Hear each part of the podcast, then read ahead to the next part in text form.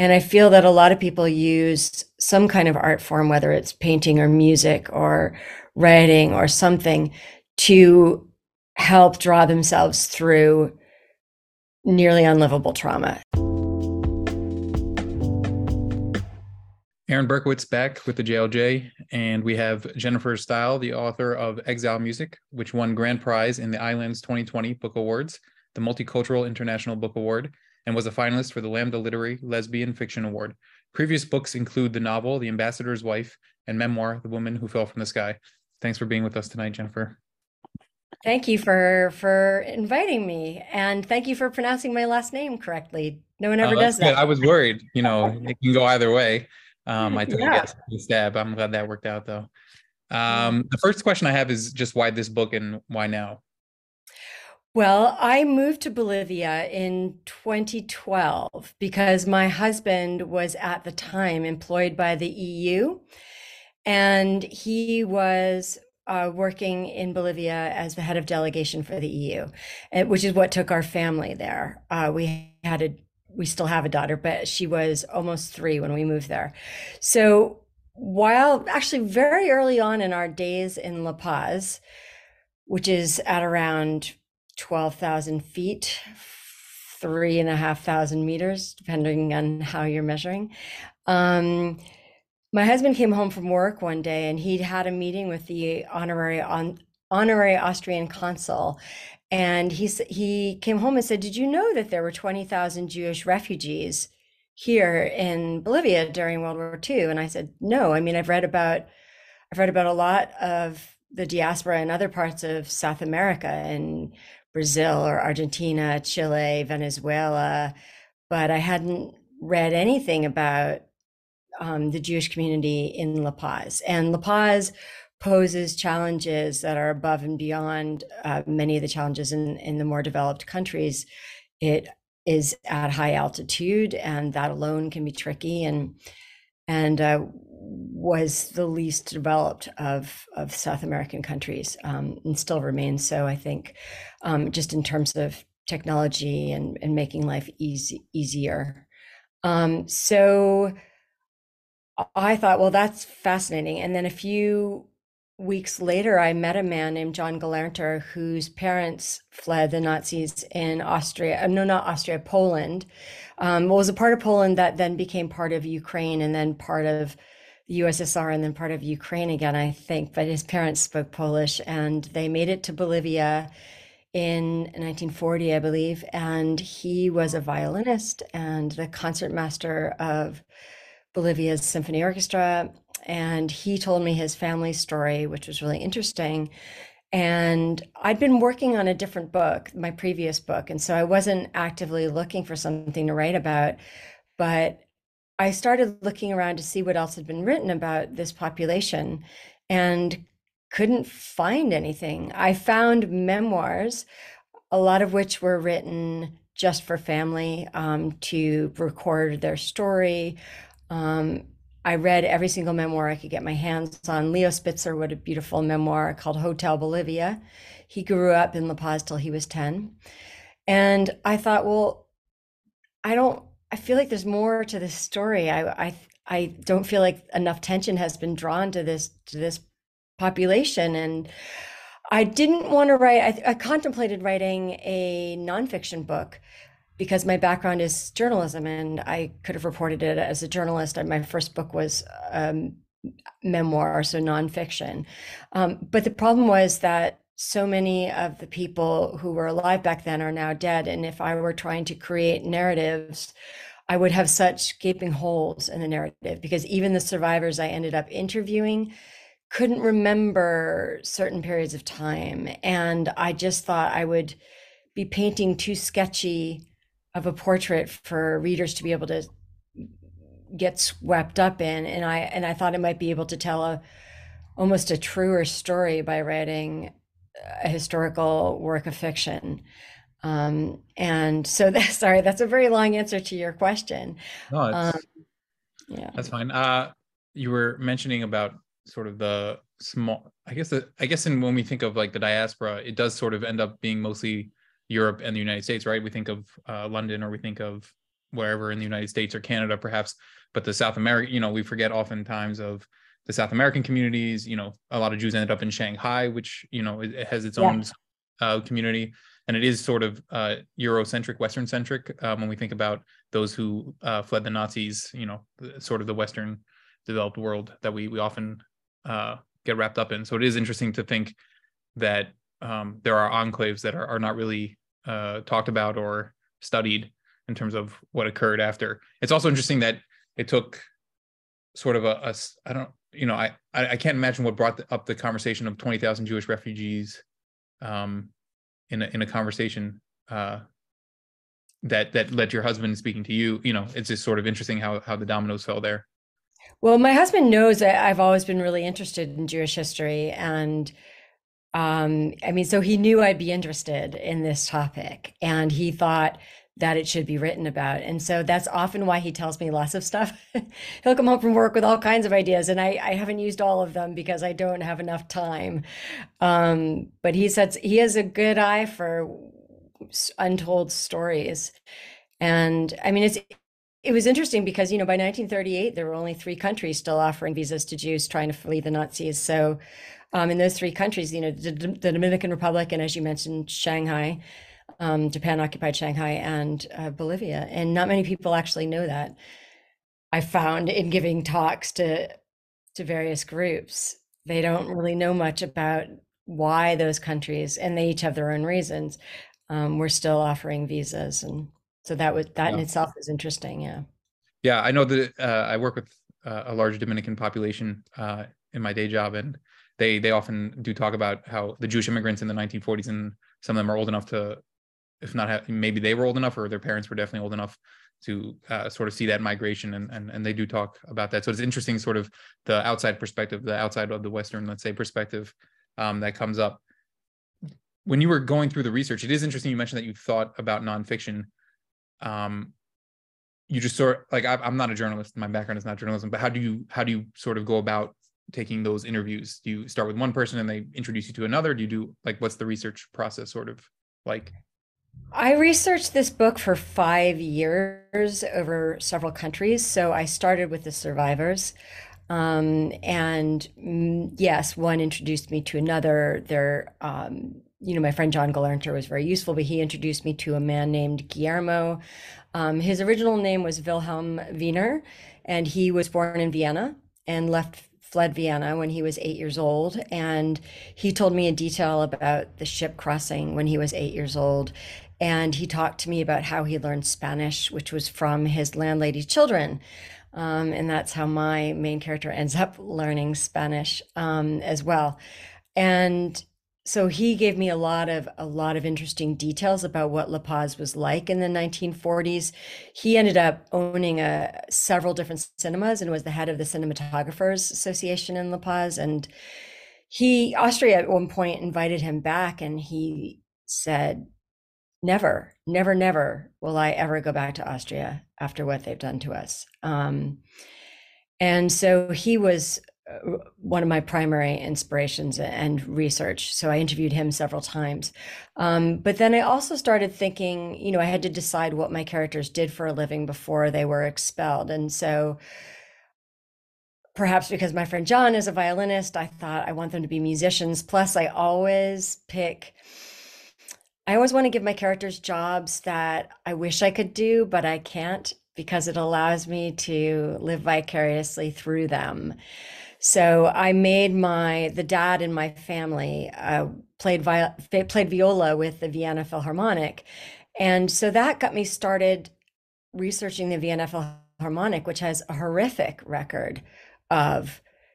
Uh, I mean, they they expelled all their Jewish musicians, as you, you're nodding, so you probably know part of this history, and you know many of them died, and others were, you know, sent into uh, exile. And they continued to employ Nazis until 1967, which was not something I knew until I was researching them specifically. And I don't think there's been enough written about this. There has been, there have been books written, but mostly in German. Um, and I became quite interested in the history of the Philharmonic. And I also became quite interested in preserving the names of those Jewish musicians. So I made sure they were all in my book because I wanted to memorialize them somehow. Um, and then the mother was a, an opera singer. And so my protagonist, who's a young girl when the book starts, she's around 10, I think, when the book starts, um, grows up in a musical family and is musical. And she has a, a best friend who's not Jewish. Um, and so as the Nazis grow closer and um, anti-Semitism is much more obvious every day, you know, that causes tensions, not necessarily with her friend, but with her friend's family. Um, I seem to have.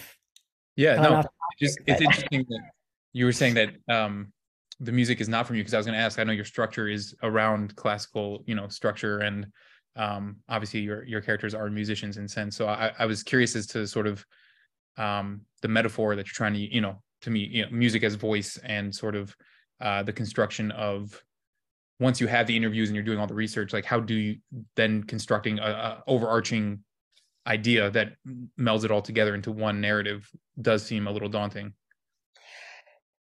Yes although for me things happen little by little. I don't when i write my first drafts it's I mean, I had to do this was the most research heavy book I've ever written. I mean, all my books have required research, um, but this one required the most. Uh, there's sometimes where I just had to stop in the middle of a chapter and, and then go do some research and then come back, um, which I found distressing as because I wanted to keep in the flow of the writing, and sometimes I just couldn't because I was missing. I had holes.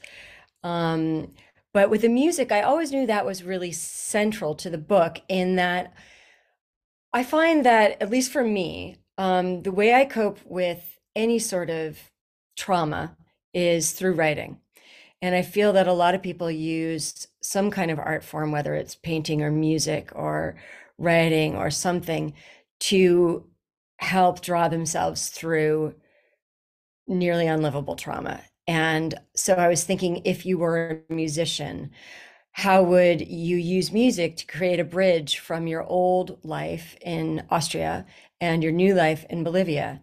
And the ways in which you use music to adapt to your in the case of my refugees to their new country says a lot about each of the characters so for example the father you know is of course devastated to be expelled by the Vienna Philharmonic and everything but by the time they get to Bolivia and he has to make a living he's teaching Bolivian musicians and starts to learn about Bolivian instruments that he didn't know much about before and he finds a sense of freedom in being freed from the repertoire that he was playing in in the Vienna Philharmonic and learning new kinds of sounds.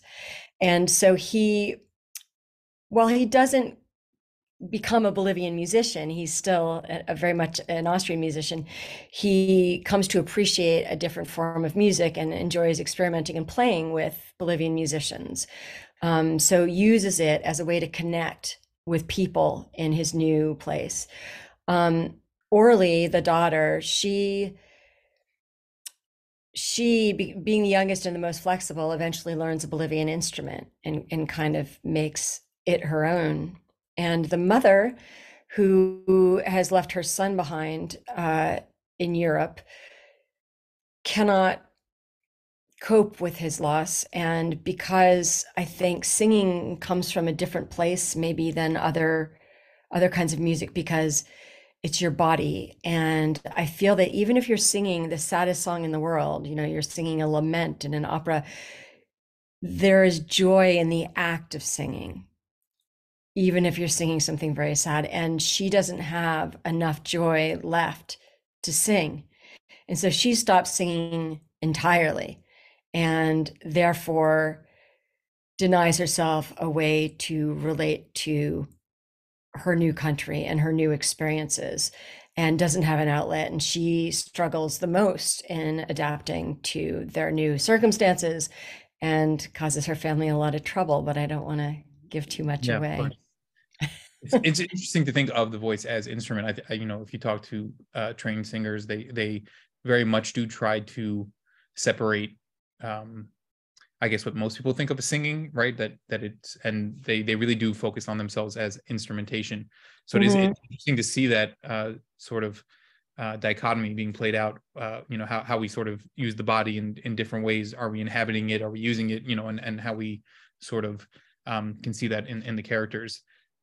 I was curious as to the idea of uh, belonging that that come that permeates the book. Um, it seems to me that there is an inherent tension, right? You're, the father is uh, attempting to learn uh, different instrumentation, but never really quite acclimates and, and appreciates it, but but from a distance where the mother is fully distant, and then obviously the daughter uh, is uh, acclimated to to the country. In some ways, that's a function of age, but I'm just curious as to sort of um, perhaps a more uh, approach to Jewishness in, in a way where Jews are seen as separate, uh, even if they belong to a country. So I was curious as to how that factored in uh, to the characterization.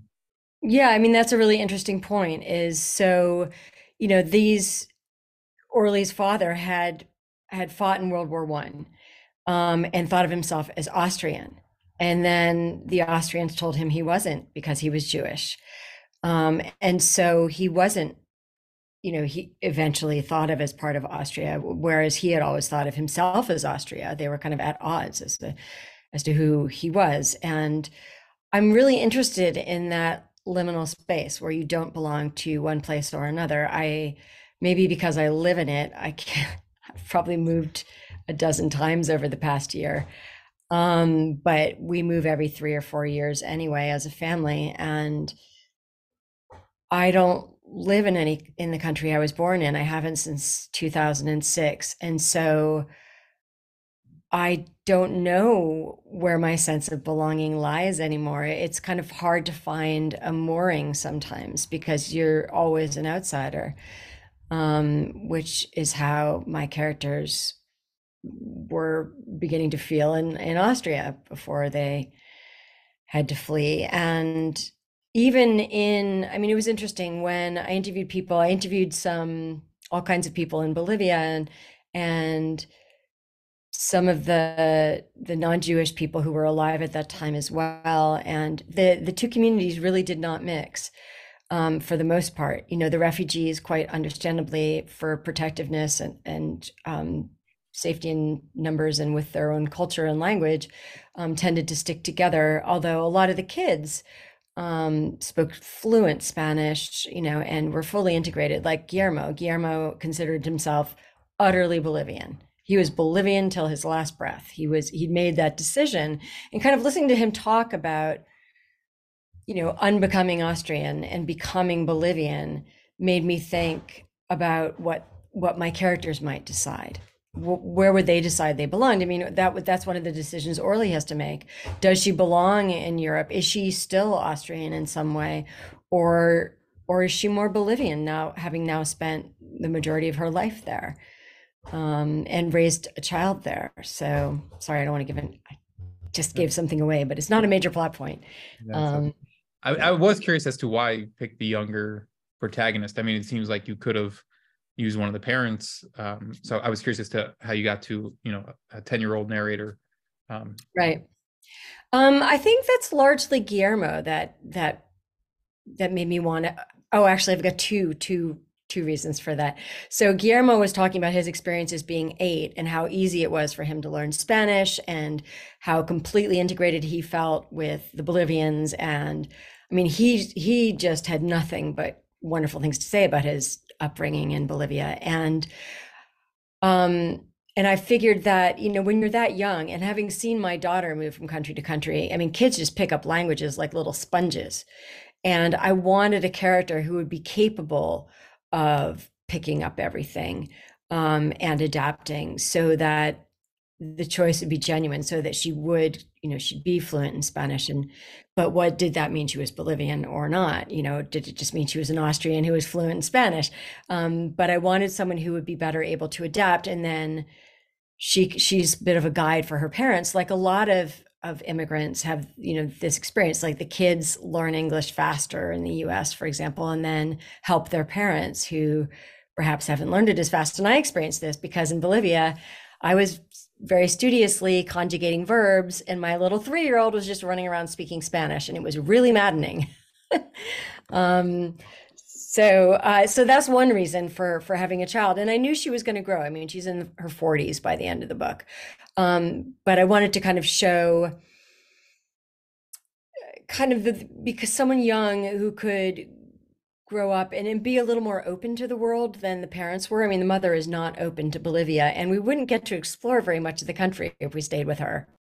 You know, we'd just be stuck in the house, like cooking. Um, and the dad is kind of boring in his own way. I mean, it's not boring to him, but he is playing music all the time. Orly actually explores. Um, she goes out, she sees the country, she sees the country with fresher eyes than her parents are capable of seeing the country. And also, she's not as contaminated, for lack of a better word, with thoughts about all the difficulties, you know, the legal difficulties, the money difficulties, and all that stuff. And she can just see the country. I haven't actually thought about that before, but that that's part of it.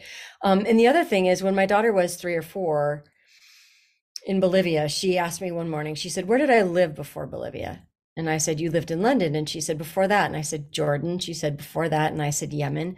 And she said, Before that. And I said, You lived in my tummy. And she said, Well, no, no, no. Where did I live before I lived in your tummy? And I said, Well, nowhere. You didn't exist. And this was not acceptable. You know, she said, I I existed. I existed in a land called Bunny Belts, and there's a queen bunny, and there's also a president, and um, I guess it was parliamentary democracy of some kind or with a queen. But anyway, it would, you know, everyone was vegetarian and she made up this whole land. And as she was telling, you know, she spent seven years developing this land. You know, it had visa requirements, which I did not meet, so I could never go there.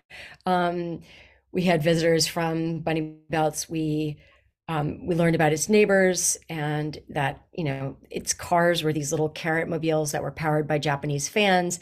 And so it was really this detailed world. And i thought and because i was thinking about who would be my protagonist for this book and i thought if i were a child in austria in the 1930s when the world is growing more frightening every single day i would need an imaginary world. Um, and i pictured my protagonist creating this imaginary world, but it wasn't wouldn't be very interesting if we were just watching her play alone. Um, it was far more interesting if she was creating this world with a friend, and that's where the entire book started. Was with one scene between Orly and her best friend Annalisa. It started with bunny belts. um, it's not what it's called in the book, but um, I did steal my daughter's idea, and she doesn't let me do that anymore, which is you know annoying. Yeah, there's Um, something about you know talking. I remember I, I primarily teach uh, immigrant students uh, English, and mhm, there's a there's a nice way that they phrase things sometimes where you you pick up, you know, it's the same way you steal you'll steal a phrase you'll you'll borrow a, a way that they they learn right. English because there is it helps you re-examine the language. Whereas and similarly, I would think to like how a, a child would re-examine a world that you sort of you encounter, um, but they they see it very very differently. Yeah, yeah, yeah, exactly. I mean, Orly see things, sees things her parents don't see, and instinctively is it's easier for her to grasp things that her parents don't quite. Um, I mean, in a way, they're still living in a little bit. They're they're they're less integrated than she is. Um, her best friends are all, for the most part, except for Rachel. Um, for the most part, her friends are Bolivian. Well, one significant friend anyway. Yeah. Friend Um, Miguel. coming back to the that writing process, uh, you were mentioning sometimes that the flow would be interrupted by uh, a necessity to research. But I'm also curious. Obviously, you you move around a lot. There seems to be a lot going on. Do you have like a, a daily practice, or is, is it sort of an inspiration based thing, or or how do you think of that habit of writing? Um, I write almost every day. I need to. I it's a compulsion as much as it is anything else, and it's also um it's how I process the world, I suppose. So no matter what's going on in my life, that's kind of the only consistency. I mean, maybe that's where home is for me. Um, some days I I don't write anything more than a journal. Um, I don't always get to whatever project I'm working on. I mean, this past year I've been in cancer treatment for the whole last year. And my, my first thought on diagnosis was, I do not want to write a cancer memoir. That is not what I want to write about. Um, and yet, you know, I just sold an essay on on my experience in the hospital here to uh, the Kenyon Review in, in the U.S. I, I I I just couldn't help but process cancer by writing, even though I didn't want to. Um, and so, um, yeah, so I have a really regular. I mean, if you wait for inspiration, you'll never get to the desk. I mean, I never want to sit down in a chair. I'm a really hyperactive person, so sitting is not my natural thing. um, so getting to the chair is is always hard for me. So it has to become non-optional. I mean, yeah, there's days if there's too many medical appointments or if I'm in the middle of chemo, then yeah, I don't always. That slowed me down quite a bit. But now that I'm finally feeling better, I, you know, I can't stop writing. It's just I have so many ideas. Um, because all these interesting things happen have happened over the past year and i've lived in so many weird communities in london and different neighborhoods and as i move around during treatment um but Well, yeah you're feeling better. Uh, Yeah. things are well. Um, yeah, it's interesting. I, you know, it's it's always I always ask every writer that question. Like, you know, do you is it 20 minutes a day? Is it uh, you know, what is it? How does how does it sort of work through? Um, especially those who've written multiple novels. You know, at at some point, I think a lot about rep, rep, repeating oneself. You know, how many how many original ideas does one have? I don't know. I guess that's maybe not a concern if you keep writing. At some point, you you strike something new. yes i mean i think all three of my published books are very different from each other. I mean the first one's a memoir for one and it's a it's about running a newspaper in yemen which is about as far from exile music as you can possibly get. Um, they're just completely different books. Um, and then the no- my first novel the ambassador's wife is also set in a country much like yemen and starts off with a kidnapping. And the kidnapping itself was based on my own experience um, but the rest of the book is fiction and so that's but it's more kind of literary thrillerish and exile music is historical fiction. And i've written another book now um, that also takes place in bolivia but is about an underground community. Um, and i'm halfway through an uzbekistan book which is entirely different. Um, and has some new themes for me. So I mean, I, that is the thing when you're traveling all the time in a kind of in constant, you're constantly brushing up against newness and difference. And those always trigger thoughts for me. And even if it's reflecting on me and and the way I respond and the things I, I realize, like how much the US shaped my thinking that I didn't even realize until I left the country. Um, things like that. Yeah, it is interesting to you know how context will affect uh product. I mean, I, I maybe that's not interesting. Maybe that's like the most basic of facts. I'm not sure. Um, I mean, you can be a bad travel writer. I mean, I don't really want to, you know, I don't, I find kind of interesting parts of these countries that I think really specific stories that I, I feel, I do feel compelled to tell them. The stories that I've written are things I feel like I had to, I don't want to claim to have shed light on them, but, but, uh, draw people's attention that direct, that way. You know, like exile music felt really important to me. And, and when I spoke to, I spoke to the um, community of third generation survivors um, in DC, and one of whom is the daughter of my friend John.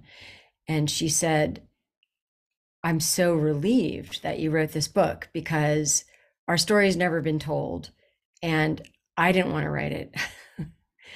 um, and, you know, it's been really great to hear from. I hear from so many, almost all my emails from readers have been from survivors, uh, most of whom had passed through Bolivia at some point and wrote to me and said, you know, this book is so close to my own experience. Who did you talk to? Like, how did you know this? Um, five years of research. yeah, um, so yeah, yeah. It makes. I mean, I think that the the specificity is what allows people to connect. Right. That the actually the more specific you can be, the easier it is to relate. Um, paradoxically, perhaps. Um, but that is a nice segue as as we sort of wrap up about shedding light. Where where can people find the book? Where can people find you if they want to keep up? You can find the book uh, pretty much anywhere books are sold. So any any place online. So bookshop.org. Um, if you want to support independent bookstores or your local independent bookstore, or Amazon, of course. Um, uh, so anywhere books are sold. Um, you can also go to my website, jennifersteil.net, and that has some links to buy my books. It's so Jennifer is J E N N I F E R S T E I L dot, dot net. Um, and I'm also on social media. So you can just search for my name in Instagram, Twitter, Facebook. Um, Perfect. Uh, well, I just Yeah. want to thank you so much for taking time out uh, to come speak with me. Uh, I really appreciate it, um, and and thank you for shedding light on on this community. I, I do think it's important to uh, get a broader picture of of the Jewish community in that way. no, it's a pleasure. Um, so thank you for asking me. Thank you for joining me in this episode of Exegesis. If you enjoyed what you heard, please feel free to rate, share, and subscribe to the podcast. You can also support the JLJ on Patreon or PayPal with the links provided in the show notes. See you next time.